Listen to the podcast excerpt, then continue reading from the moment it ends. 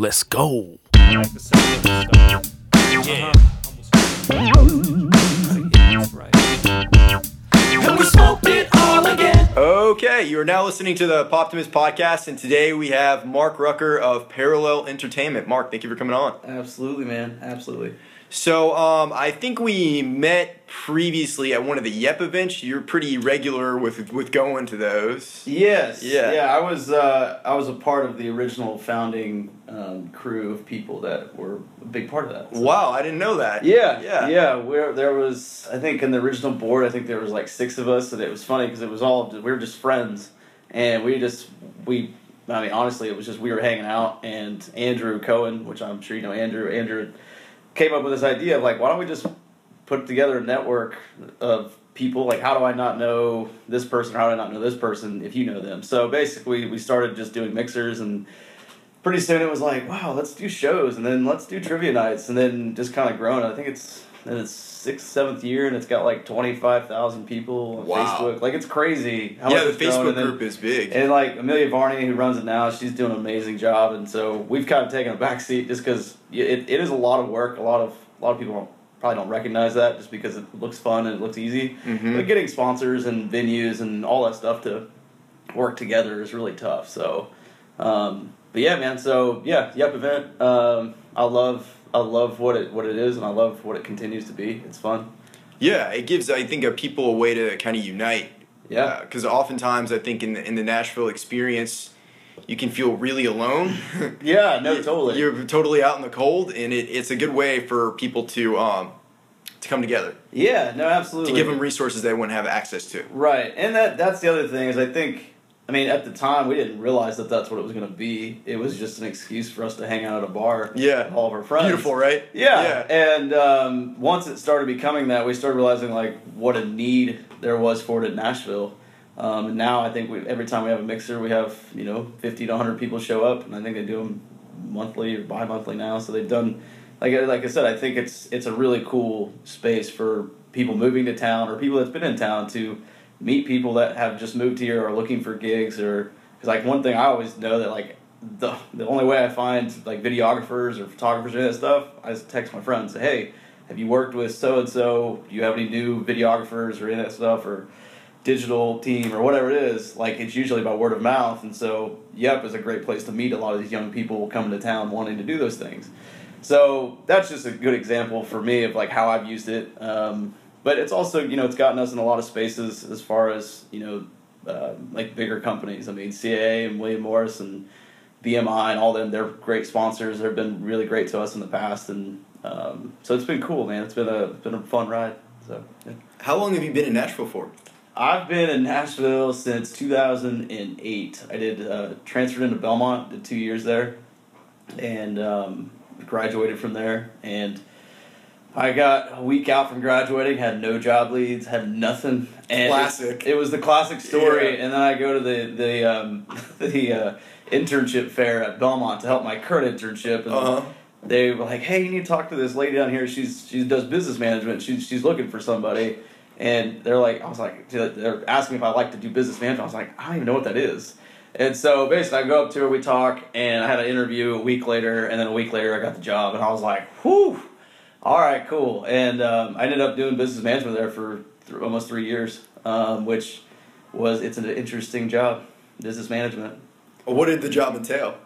Uh, I mean, dude, I did everything. I worked with artists like I, I worked with. This was like eight years ago, so it was like Chris Young and Jerrod Niemann and Frankie Ballard and Maggie Rose and all these people. And the, at the time, I didn't really think about it much, but like you know, we were all around the same age. Essentially, I was 22, and they were Chris. I think was 26 when I started. Mhm. And so it was like we we all hung out, we all became friends, which is really great. But the job was like, I mean, it was insurance, it was payroll, it was taxes, it was, uh, I mean, it was a lot of the touring business. Any any part of their business, I did it. Budgets, all that stuff. And man, it was a really eye opening experience about how to make how how people can make money in the music business.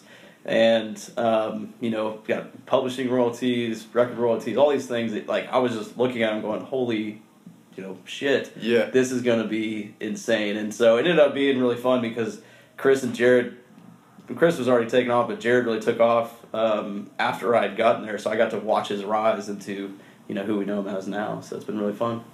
That's really cool. Uh, so in that experience, it, it was kind of like uh, Batman Begins, so to speak, where he's like jumping off buildings, falling off, Yes. getting knifed, and realizing, Yes. oh, I need more armor. Yeah, no, man. I uh, I I think I, I just wanted to learn. Yeah. And I like I, I we were just talking about before. It's like I I was really curious about how to do the job better, and so I would not only would I you know do that job, but I would also like like I said I became close with the guys, and they would invite me out on the road. So like on Monday through Thursday, I would work in the office nine nine nine a.m. to six p.m.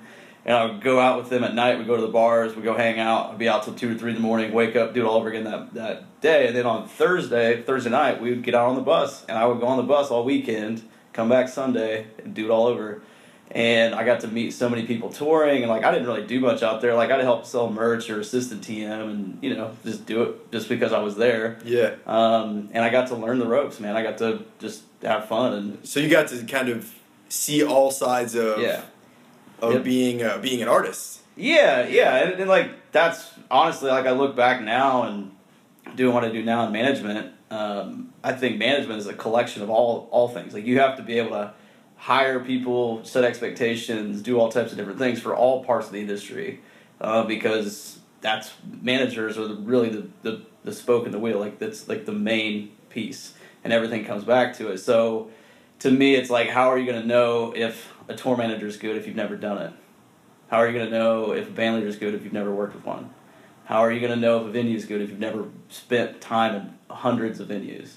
You know, those types of questions. Sure. And um, the, the best way I found to answer them is just try to do it yourself. Do it. So, um, so yeah, I like I said, I got really lucky, and like like now I look back knowing that, but at the time it was hard, and it was I mean it was just tiring, man. You know, Yeah. you're just You tired all, the time. all the time. all the time, man, They're probably probably you said you were out drinking till two or three in the morning. all the time, man. Wake up, go in the office, Yep. and then out on the road on the weekends. Yep. Well, Yep. what's crazy about Nashville is it uh, geographically we're right in a crossroads for pretty much the U.S. Mm-hmm. Like you can jump up to, to any. You want to go up north, you can. Further Right. down south, up to the East Coast. So you were were you doing just different jaunts every single weekend of different parts of the U.S. Um. Yeah. So like, I mean, the guys would have, you know, they'd have a weekend booked, and they would get like, if it was, they would leave Thursday or even Friday, and they'd be out for a few days. Like jumping on the bus, man, touring on a bus. I will say, it is everything it's cracked up to be. It's awesome. That's that's when touring's fun because you just Yeah. you go to sleep and you wake up and you're in the next place. It was it's fun, but. At the same time, it takes a lot of work to get there, and it's a lot of work to sustain Logistics. Yeah, there's a lot of logistics, a lot of different pieces, a lot of different moving parts, and obviously it's like a moving house. So Yeah. Um, a lot of personalities in there too. Yeah, So you know, in a it- confined in a space. confined space. So I mean, but like I said, it taught me a lot. Um, but yeah, so I would just jump in whenever they had a run that made sense for me to you know be out for a day and then come back uh, on Sunday. And Yeah. know, boss was cool with it, and I was like, all right, I'm gonna do it. So just kept doing it, man. So, what were some of the things or experiences that you learned out on the road of what makes an Mm. experience easy, or a good tour manager, a good tour Right. manager? Or, I, I mean, I, I don't know if I can say a specific one, but I can definitely tell you, like, there's specific tour managers that I worked with where I was just like, damn, this guy just gets it. And it's like, it's like thinking three steps ahead. It's like every good tour manager, it's like you, you really work with them and you're like, man, this guy's just got everything figured out. And then even when something messes up or whatever, they don't freak out. They're calm. They're like, oh, no, dude, I'll fix it. No big deal. yeah, And it's, and it's so, so, it's like it just saves you so much stress that's and from a energy place of experience. Yeah, totally. like. And um, I mean, those guys they've graduated up and they've they've like they went from you know merch guy to production manager to tour manager, and now they're managing artists on their own now, which I think that's the coolest thing because they offer a lot of experience and a lot of um, back back knowledge on how to do things. You know, um, From so, the ground up. Yeah, from the ground up. I think it's really important to build a good foundation, no matter what you do. Yeah. Whether whether it's music, whether you are you want to open your own business, Right. whatever it is, you got to Right. have a, a really strong foundation Right. in order to be able to, I think, execute. Like you were kind of talking about earlier, execution. Right. Is everybody has a great idea, but can everybody execute? Right. Yeah, that's my, my big kick right now. uh, When I when I talk to people, it, it does come back to, you know, uh, and this is this is a conversation that's around music right now. It's like you know, you can look at labels and you say, well, they're not signing anybody. Well, that's not true. They are. But what are they signing? And to me, because we work with artists, um, to me, it's like artists that's showing great execution. They're going on the road, they're selling tickets, they're moving social numbers, they're doing all that stuff. Artists that just has great music. Which one are you going to choose? Yeah. So to me, I look at it as like, I mean, for I, I try to be empathetic to everyone in every scenario, but like with this, I look at it and I'm like, if I was investing in a company, I wouldn't invest in a company that says, hey man, I've got this great idea, I've got no no sales, no customers yet, but I guarantee you this is a great idea. That's awesome, man. Or you could go with this other guy who's got a good idea. Maybe it's not a great idea, maybe it's just a good idea, but he's executing it, and he can show you like, yeah, man, like these are my numbers. If I had just a little bit more capital, I had this or whatever, I bet I could grow it to this number. And that's the person I would bet on because they're actually going to go out there and do it. They're trying. Right. That that's a dose of realism I feel like is not often talked about among the musician circles here in Nashville. Mhm. Is because I I know a thousand musicians who are fantastic. Oh, yeah. Who, who can write, who can play, Right. but they're not necessarily the the people who always show up on time. Right. Yeah. And Dude, that's uh. you want to work with the person who shows up on time. Right. One of my biggest things is that ninety percent of the music industry is showing up.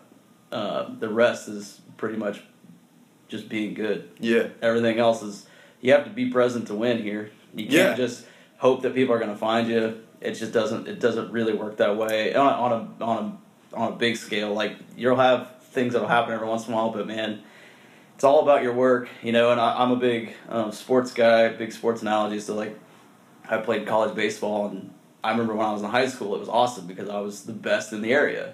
Well, when you get to college, you're getting people from all areas that they're the best in their They were area. the best in their town. Right, and then you go to that next level. If it's you get lucky enough to go to the majors, you're the best of that. You know that best the of that college, batch. Yes, exactly. yeah. So I look at Nashville as like you're in the majors, man, and Yeah. there's a lot of people that get here. They're the best at what they do. They are the best. And the only way it's not about being more talented or that stuff. To me, it's like who's going to work more, who's going to work harder, and just going to find the right ideas and you know be genuine, be authentic. Like those are the things that really matter because you can copy someone else, but you're never going to be as good as them. So, no. yeah. No, I, it's. I really am a big believer in the ten thousand hour rule. Mm.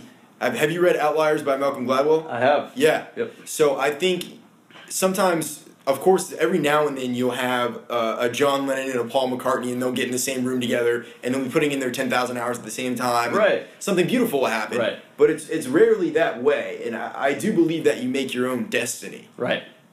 Yeah. Um, yeah, man. I'm, I'm a big uh, like we were talking about earlier. Tim Ferriss. Yeah. and he has this book called Tools of Titans, and, and in it he does all these interviews and well, these book these book writers and world leaders and all these people. It's two hundred plus interviews, and he tries to break them down into commonalities, like like ninety percent do something or whatever. And I think it was like eighty five percent of these people use affirmations, meaning like they literally write out like like uh, one of the writers wrote out six years before he ever wrote a book. He said, "I want to be a New York Times best selling author," and he said he did that fifteen times a day for six years and six years later he was a new york times best-selling author. And he said that he doesn't believe that it's like the world just made this happen. He he believes that he himself put himself in scenarios where he could learn how to be a best-selling author and then he started working towards that. Every time he's looking at that he goes okay what am i doing to work towards that goal today? It's a Uh, constant reminder yes. that, that that goal is looming. Right, right. And so a lot of people will be like, well, if you just put it out there in the world, it'll just happen. And it, it, you know, I feel like the world does open up to you when you start putting things out there. What Sure. you put out will come back to you, type thing. But I also think that you subconsciously go towards things like that. So if I said I wanted to be a New York Times bestselling author and I kept saying it over and over in my head, I'd probably start surrounding myself with people and opportunities that would get me there, right? So I You think make your own destiny. Right, exactly what you're talking about. So I think for a lot of people, it's realizing what it is, what your actual goal is, and then going for it, um, and not stopping, because people are going to tell you no. Yeah, they're gonna tell you no a lot. Yeah. Yeah, I think uh, for as far as far as the, the rejection goes, there there Nashville is a town of rejection. If you're going to move here, you have to accept that up front. And Right. I think a lot of people move here with under the impression that just because they move here they're going to be successful. Yeah. And you have to hear it's 10,000 no's Right. and it's that that final time of one yes Right. where something happens and really it's not any one moment i don't think i think when you have a career whether it's in music or really in anything there there are 19 other moments leading up to that and then one moment that's public that everyone sees for Right. whatever reason is the perfect confluence Right. of events like you get on an award show you do this you do that Right. something that someone's finally viewing it's all of those hours spent Right. and those experiences of skinning your knees and Right. falling down no one sees that Right. which is good in a way. But Yeah. I think it's important that um, that artists and people of our generation they realize that that's a part of the process. I feel like people sleep on that sometimes. They don't Right. necessarily know. Well, man, I could go hours talking about Please, this. yes. I uh man, I'm a big fan of like Gary V, Gary Vaynerchuk. oh And, yeah, like, dude, absolutely. He's been he's been all over this patience kick, and like, dude, I I fall into that category. You know, we're Yeah. I'm 29, and one of my big things is I was like 16. I you can vouch this with my sister. I've been saying this ever since I was 16. I was like, I want to be a millionaire by the time I'm 30. yeah, That was a goal of mine. Am I anywhere close? No, I'm not. But I think having that mindset, it pushed me to get to where I am now. absolutely. Um, but I, I will say that I do think people that are young have incredible pressure. They put incredible pressure on themselves to succeed really early because they see the Zuckerbergs and they see uh, you know any of these startups and they go, why didn't I think of that? Why did, like why can't I do that? Why can't I be a millionaire or a billionaire or whatever it is? yeah, And it's not that you can't. It's just you're just seeing you're seeing the, The first outlier. part. Exactly, you're seeing the outlier. Um, very, that that's a very rare thing. And yes, it's happening more and more because a lot of younger people understand tech and, and internet and apps and all these things better than the older crew. But at the same time, it's not a mainstream thing. You can't just wake up one day and say, "I'm going to be a coder and I'm going to make a I'm going to make a billion dollars by creating something." There's a lot of lucky breaks. There's a lot of things that happen, and so basically, a lot of work. there's a lot of work in there too. Um, and so to me, I just I feel like uh, people put incredible pressure on themselves to succeed really early, as opposed to enjoying the journey as you go, make mistakes, do things that others say that's crazy because everyone said the internet's crazy. Guess what? That worked. Or It's in our pocket now. Right. Well, Yeah. but yeah, but I mean, like everybody says everything's crazy until Yeah. it's mainstream, you know. Uh, and that's the funniest thing to me uh, because like Chris Stapleton is a great example of an artist that it was like, dude, I remember seeing him at the basement. Like I've probably seen him at the basement twenty five times, it, like less than you know, wasn't even packed. And he played as like a duo, like his Jompson Brothers rock band, and like he had written number one hits and stuff, but like nobody knew who he was No. and you know the town supported him as as Chris Stapleton, but like I don't think I bet you could go to anybody and they would go, I had no idea this was gonna happen for Chris because it's this amazing moment. Like you said, I mean, it's a, the CMA Awards with Justin Timberlake. That moment was set up by the last 15 years of work. Yeah. You don't even realize the it. blood, sweat, and tears, So that- sleepless right. nights. So that journey got to that point, and he just delivered when he had a chance. Um, and I think that's like really the coolest thing. So I think people should realize that, or I hope, hopefully, and I, I have to remind myself this all the time, is it, it really is about the journey, you know, and it's about having fun along the way and doing it with people that you respect and they respect you. And because I, it's, I've just been talking about this a lot recently about, um, you know, there's a race to the end of your life. Um, it's a race to find your final job. It's a race to retirement. It's a race to find the person you're supposed to marry. It's a race to whatever. All Yeah. these, all the end parts. But the whole fun of it is Everything in every, between. everything else. Yeah, yeah. so you get to the end, and then what? What do you do at the end? You know, and that that's the question that I, I hope. Um, that doesn't mean that getting success at a young age is not a good thing. I, my point is that um, it's even when you are successful at a young age, you still have a whole lot of life to live. So why w- race to the end of it? Um, so to me, it's like have fun, make mistakes, do things that, like I said, do things that people say that's that might be a little crazy, and you're like, well, I'm gonna try it because I believe because I believe in it. Yeah. and be passionate, be curious, learn things. You know, um, that's been that's been my biggest biggest thing for me. Um, just continuing to learn, continue to meet people. Um, I just did this course earlier this year called the Alt MBA. It was Seth Godin, who's a big book writer, and the people I met through that program are just these amazing people, and like it was the VP of marketing for Snapchat, and people that uh, marketing team at Facebook and Mhm. Walmart, and Target, and that this guy is an engineer for a driverless car software company. And it's like all this stuff, and it's like they are just they're doing amazing things because people say you can't do that, and then they do it anyway. And that's the cool thing to me, especially here in music, because I know bringing it back towards music Yeah. um, like you said, you're gonna get told no a lot, like a lot, a lot, a lot. Mostly no. Yeah, Yeah. mostly no, but you work for that, yes. Um, and so to me, um, if you put in the work and you put in the effort and you continually get better, you don't just assume that you know everything, assume that you know you're the best. You have to keep learning. You have to keep getting better. You have to keep uh, adding to what your tool belt has already, and you never know. You- It, it might happen then, you know. Um, so yeah, that's Yeah, it's it's like uh, I feel when I first moved here until the time I've been here for two years now. It's like you you have a utility belt. You might have one or two things on there when you first Right. move here that kind of you can use. right.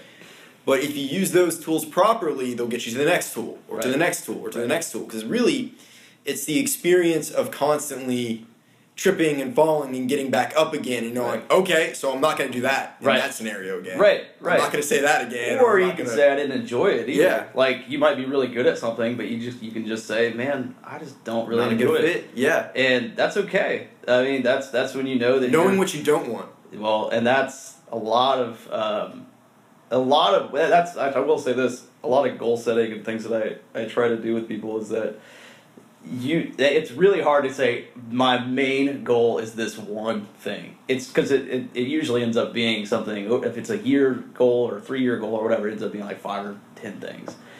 To me it's almost like writing down all right start writing th- down things you don't want. What do you not want to happen in your life? Hmm.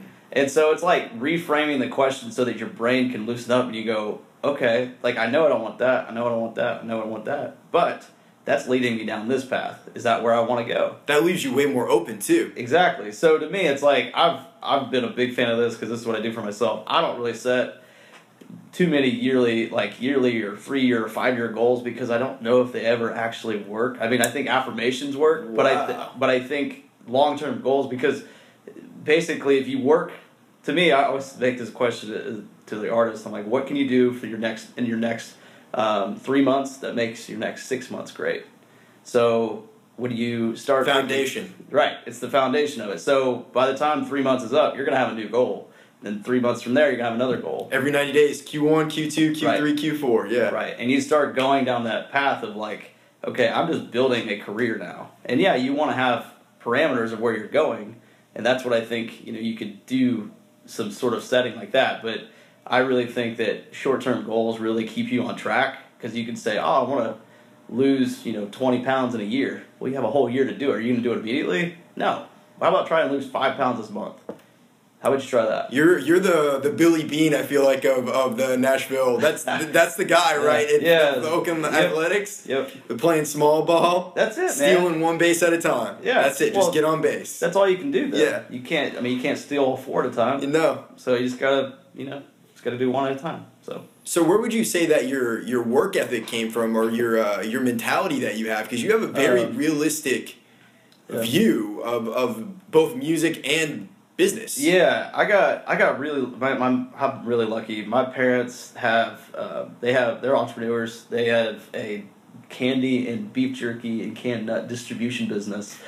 They've, they've been doing it for 30 years. Um, they distribute all that, all like the candy and beef jerky all that stuff through Bass Pro, Cabela's, Gander Mountains, uh, Atwoods, Ace Hardwares, like all types of stores. And so I've been around it my entire life. Um, and, you know, again, it was kind of like that whole, like I was saying about the, the business manager thing. I didn't realize how lucky I was when I was younger, but I was in the office, I was around for meetings. It's a family business, so I have cousins that work there and uncles and all types of people. And so I was always around.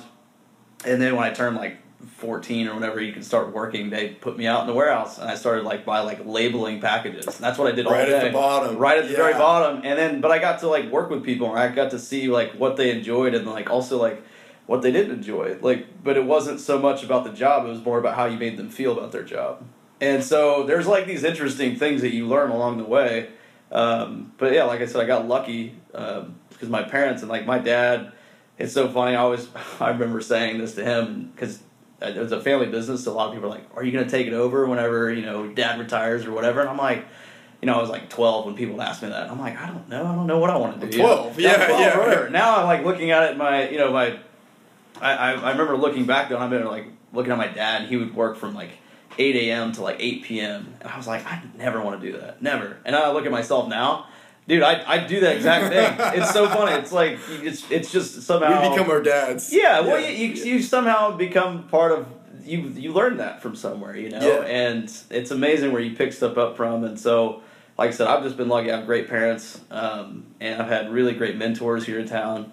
Um, you know, finding people that you know I, I put on my board of advisors, my own personal board of advisors, Mhm. where you know when you're in a predicament, or even if you just want to talk, or you have relationships or whatever, dude, you have like five or six people that you just like trust, and you just say, "Hey, man, I just need some advice," and they're always there for you. That's really big for me. Uh, mentors, whew, got to get on that. Crucial. Yeah. Yeah. For me, um, I've always had kind of like mentors, whether it be in music or like I've always had a lot of sales jobs. Mm-hmm. So um, there's this one in particular. There was actually so when I was like 21 or 22, I started working for this company called BEK, which was an IT company. Yeah. I started off as an IT intern, Okay. and then I graduated to being an IT tech. Yep. And then from there, I graduated to being a copier salesman. There you go. So I went from from being the actual tech to salesman. Yeah. Eventually, I started selling like full IT systems, Right. um, servers, and all that.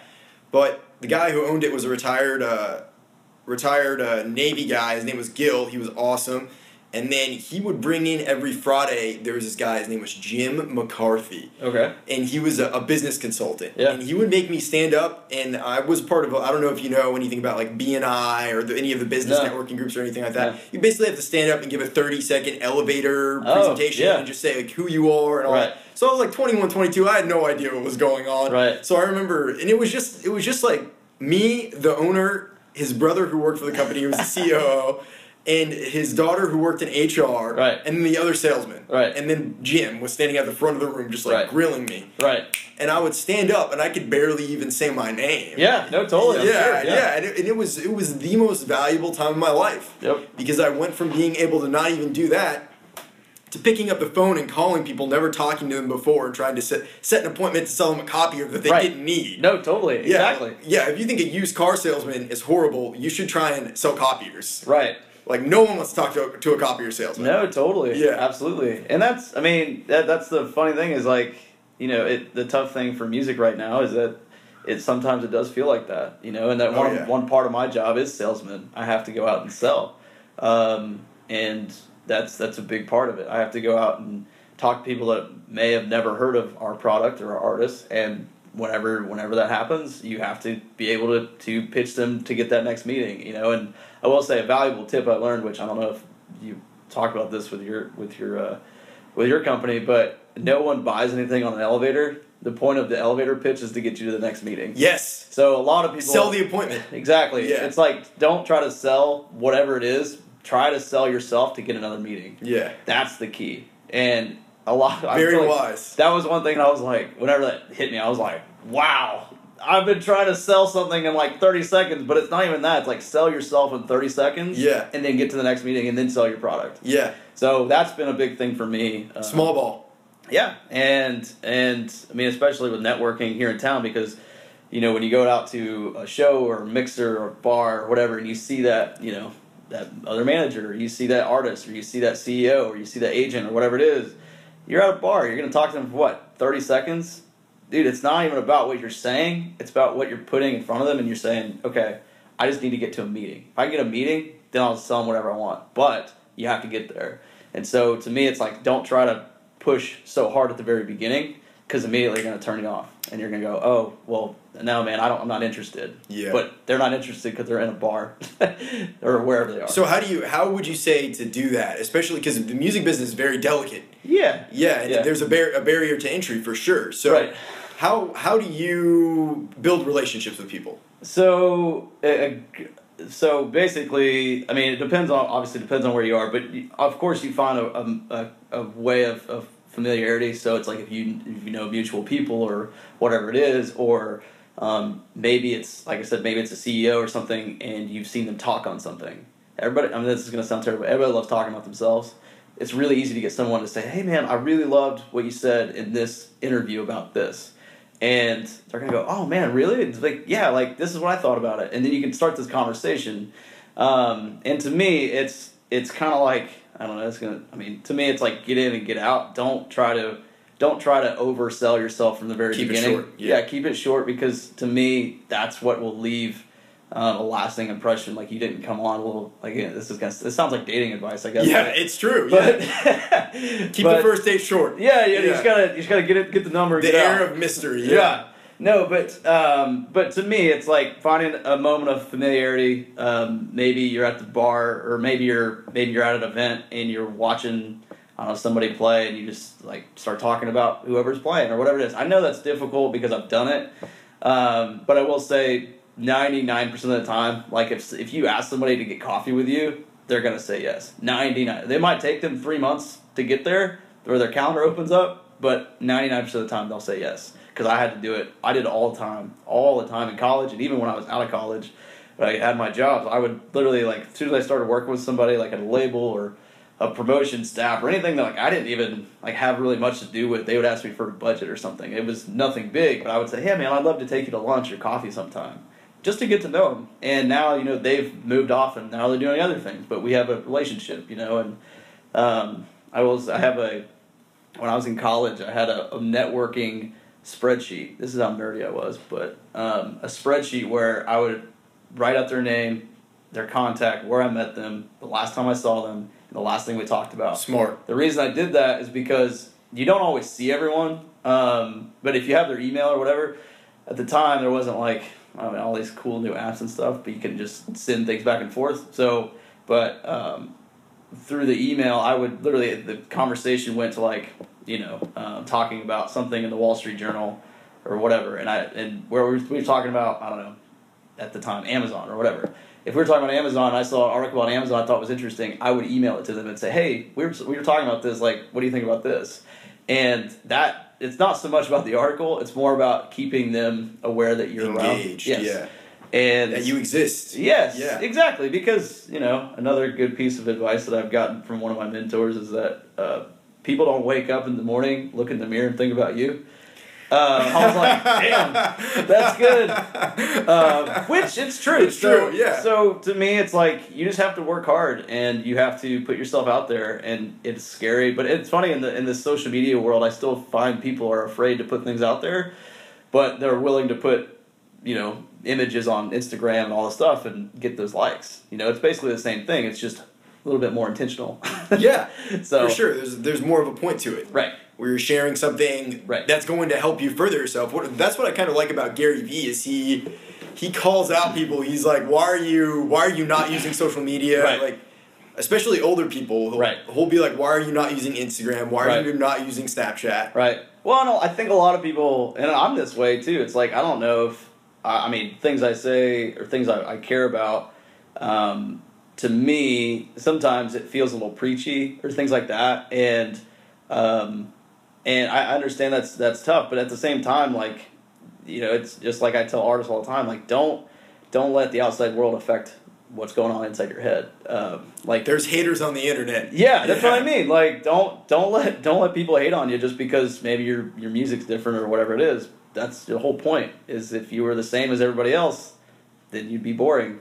Yeah. So, um, but uh, so to me, it's like just get it and you know ship it out, get it done. So, yeah. So as far as um like things that you've learned in Nashville, what do you think like the the greatest lesson that you've you've learned is? It doesn't even have to be related to music or lesson. any, anything Oh man. like that. Um, I, I I am a big believer. I mean, uh, dude, I, I read constantly. Um, I'm, uh, my goal this year was to read 50 books, and I'm on 37. So I'm not gonna reach 50, but that's 34 more books than I read last year.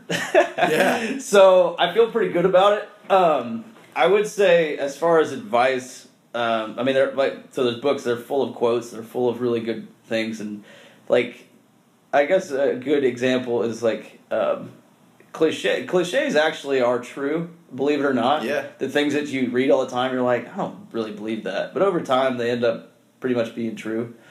Um, but I think I've learned that like you, who you surround yourself with is who you become. Um, I think that's a big thing for me. You know, they talk they, the big quotes like you know, the five people you spend the most time with is who you end up becoming in some way, a version of, of them put together. And I truly believe that, man, because I think if you surround yourself with, depending on what type of people you or you surround yourself with, will affect your attitude toward things. Um, if you have, uh, to me, if you have friends or family or whatever it is that's really open and creative and do all this stuff, I think you're going to be more open and creative. If it's if you spend more time with people that are more um, uh, you know more closed off and they don't want to learn new things and they they don't see things you know as an opportunity they see it as like a problem and it's like well it's, it's just you know it's just not a good environment for you know having a creative mind so to me i look at that and it's like you know it's honestly it's like a bad relationship you know everyone's been in a bad relationship Yeah. where you're just like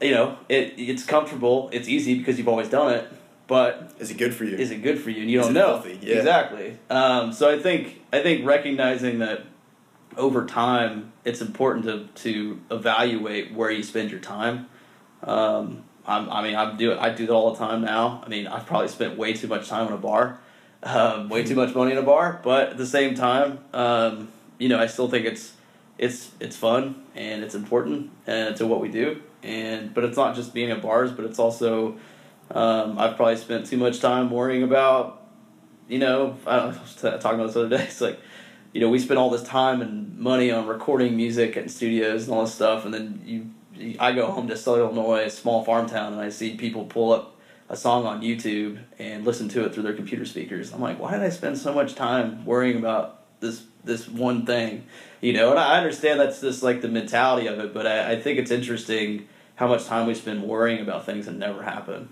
Um, and um, I would tell everyone that that um, ninety percent, ninety five percent of the things that you're worrying about right now, if you're listening to this, they're not going to They happen. don't matter. That's what I, I saw Gary Vee said that recently. right.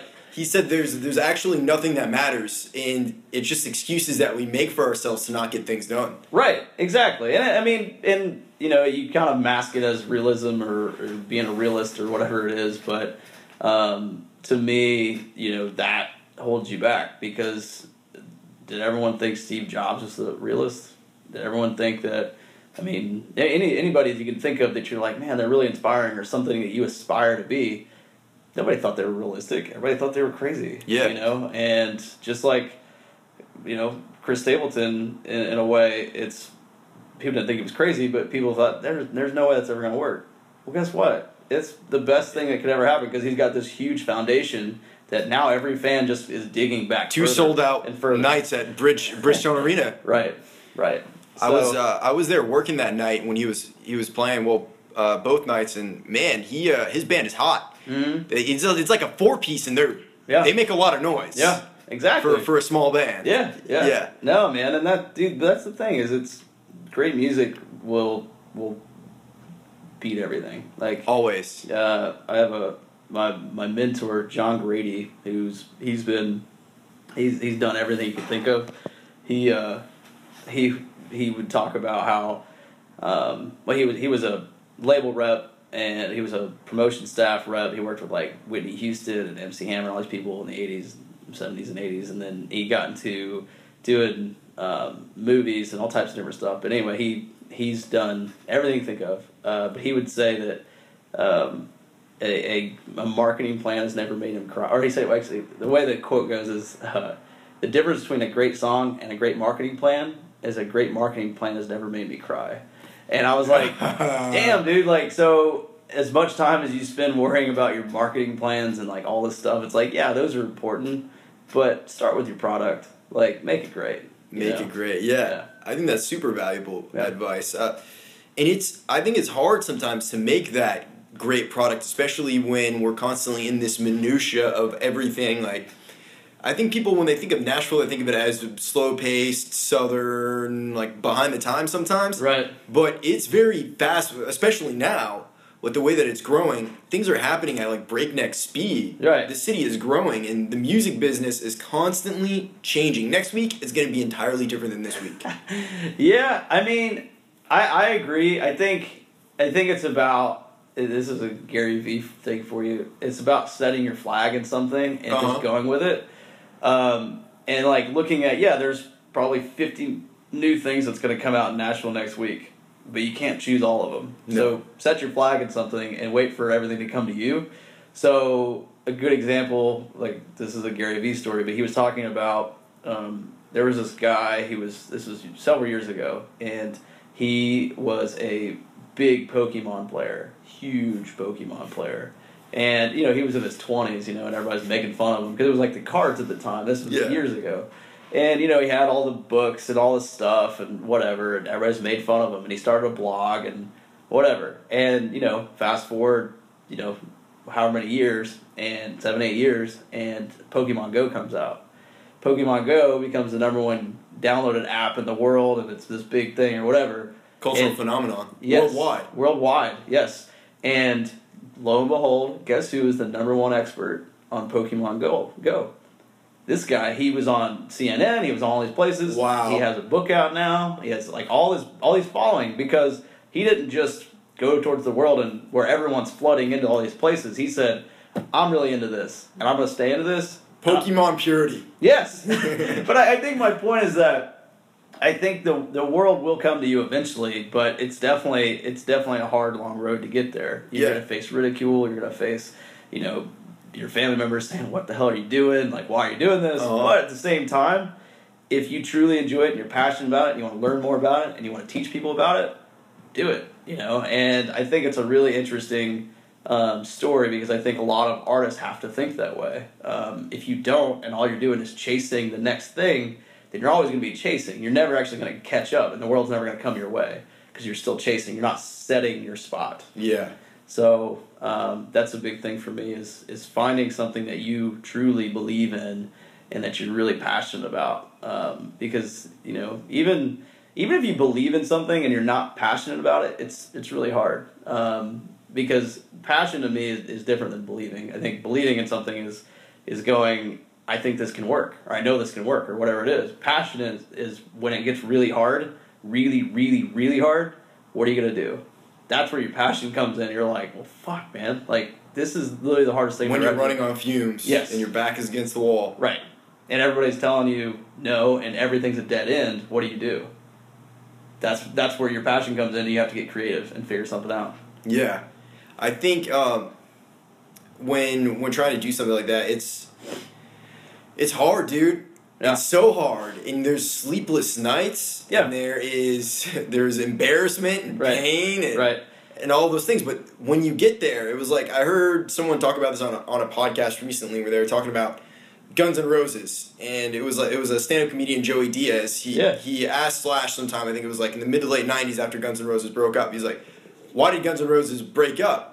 And he basically said, "When you don't earn it, you go crazy." And he was basically saying that Axl Rose, Right. he just kind of showed up one day and things started working out for him. Right. Versus the band where they Right. were like practicing, Yes. like Slash, his guitar playing is someone who has had the guitar in his hands for ten thousand hours. Right. Easily. Yeah, yeah. Yeah. So it's like it can make you go crazy. Like Right. people can get to that that height and have that success, Right. but it can make them go nuts. Right. They won't know what to do with it because they they truthfully they didn't fully earn it. I think Right. you have to have that hardship on the way up Right. in order to find satisfaction in the good times. Right. No. One hundred percent. And appreciate when it goes well. Yes, a hundred percent. But also, like I said, it's kind of like uh, it, it's it's kind of like what I was saying about you know hiring people and doing all that stuff. Like if you're an artist and you haven't, you don't even know what your manager really is supposed to do. What are your expectations? If you don't know what your publicist is supposed to do, what are your expectations? How are you going to mm-hmm. know if they're good or not? How are you going to know if they're doing your, their job for you or not? You're just going to rely on your manager. If you just rely on your manager, that's great. I hope you have a great relationship with your manager Yeah. because there's been relationships that haven't worked out that way. So to me, I think it's important for it's it's just like an artist is a CEO and a CEO of a tech company or of any business doesn't have to be in everybody's business, not micromanaging it, but to me, you have to know what each department does. You have to know the flavor. Yes, and if you if you if you don't want to pay attention to that stuff, then to me, you're not actually embracing the music business. You're embracing the music clearly, like you want to do music. That's great, but the business is what helps you do that for a lifetime. Helps know? you, keep doing it. Yes, and if you want to, if you want to get paid, you want to do all that stuff. That's great. The, this is what it's going to take. You know, you need to have, um, you need to be able to do that stuff. And so I highly recommend, like, for any artists that are just trying to like build up and do things. It's like just start. Just start by book a show. Do it yourself. Don't ask someone to do it for you. Book it yourself so that you know what that feels like and you know how to do it. Um, like I, we've got an artist uh, that we work. Well, I don't work with him as a management client, but he's a publishing client. He just signed a record deal, and he doesn't even have he doesn't have an agent. He doesn't have anything. He's just he's just worked his ass off, and he's done a lot of the work on his own.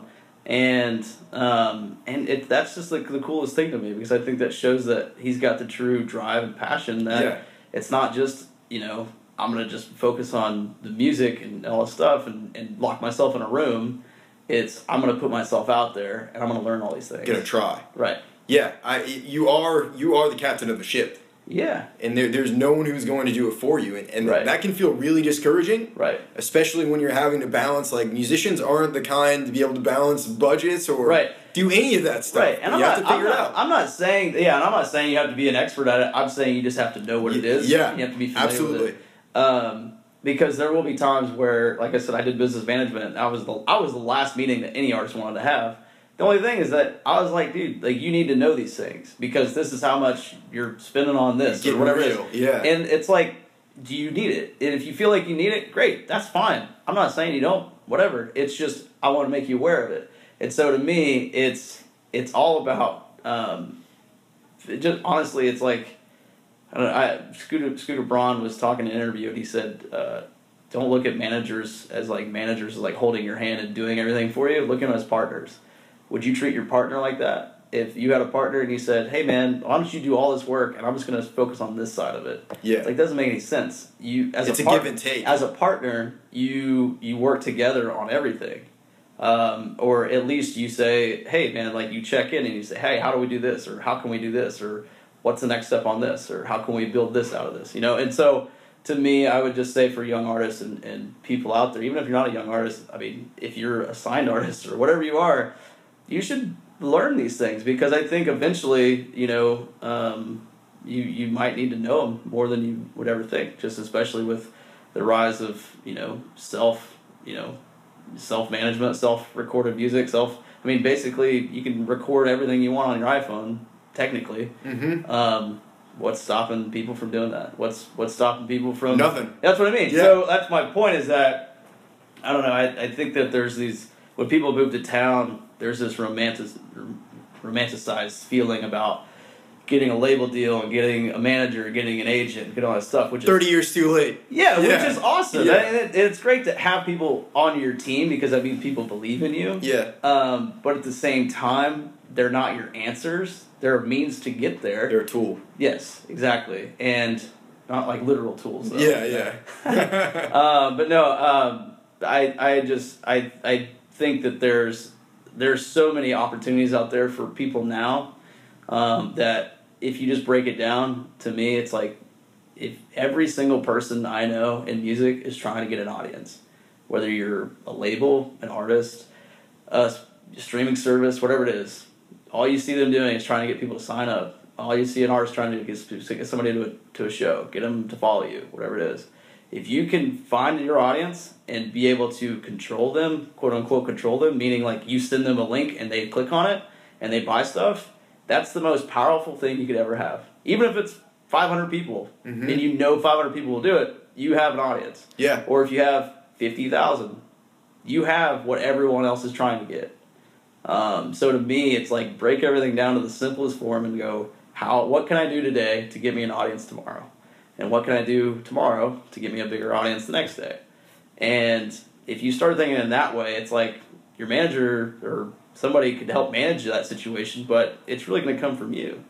And that's why I would say, like, dude, like, just work your ass off, man. Keep working hard. Yeah, I think um, people move here and they they at least what, from what I've encountered, is like before they even start writing songs or they have a really good product, they're, they're already getting their pictures taken, they're throwing them up on Facebook, and that's all well and good. It's important Right. to have a social media presence. But again, it always, for me, it always goes back to foundation. Yep. You have to have that foundation there. Right. Are there any artists right now that you're really uh, in love with, or you're seeing um, seeing them have that foundation? You're excited about what they're doing. Other than ones I work with. Uh, yeah, you can talk. You can talk about the, one, No. the ones you work with, Man. anyone you've seen around town. Um. Uh, well, specifically, like like a guy that I work with in a, in a lot of ways, he just he represents so much to me. Uh, Ryan Beaver, and we put out a record last year, and it made you know all these critically acclaimed places. It was completely independent. It was me and him, and we hired out a publicity publicity team. We hired out a digital team, like, but we did the work, and it was so cool because literally I did everything, or uh, not not I mean not I did everything, but what I mean is that It was I. I was we were a part of everything, so that it wasn't like hey you guys just go handle this. We don't know what that is. And so now we have connections and we've had opportunities come our way just because we were in the trenches with the whole thing. And that's one thing that I, I hope that people can take away from that is um, uh, when things feel like they're really hard and, and, and things feel like you don't need to be doing that or whatever it is, try to change your mindset into looking as an opportunity. There's people that I would not have met if I weren't wasn't doing that. And a great example is um, I met a director for DirecTV, I don't know, four years ago. And normally, I, that would be something on like a label. You would just say, hey man, marketing department will handle this. But I started building up this relationship. So every month, I would send him an update on what Ryan was doing every single month for three years. That fin- finally, he said, hey man, we're going to do this unsigned artist thing for Audience Network. Would Ryan want to be a part of it? Three years. Once Of a month yeah. of emails and then phone calls and he would he'd come to town and all this stuff it was great but it takes time and it takes the opportunity so again it kind of is like we put him in the front of his mind it was great but that opportunity wouldn't have came our way if we weren't actually in the trenches doing it Yeah. and so that's the thing for me is that I think it's really important that everyone um, continues to learn and continues to build your network and um, and understands that every every hardship, uh, as as much as it is hard and as it's tough, it also represents an opportunity to train to change it. You know. Um, so yeah, yeah, and I think so. Another, I actually lo- love Jillian Jacqueline. She's on Big Loud. Uh, I've been a big fan of hers for a long time. Uh, I think she's got, she's a star, man. It's like she's just been writing and, and recording for a long time, and she's so good. So really proud of her. So Awesome. Well, hey man, um, the the voice of reason and the dose of realism in Oh, uh, yeah. in music Yeah. in Nashville, Marc Rucker. Um, on a closing note, I have a quote here that I thought uh, it actually super relevant to everything that we were talking about today. So I just wanted to get you to read it. It's uh, right there. If you can read my horrible writing in the quotations. ha, I like that. Yeah. There may be people that have more talent than you, but there is no excuse for anyone to work harder than you do. By Derek Jeter. Yeah. Derek Hell Jeter, yeah. number two. Thanks for coming on. Yeah, man.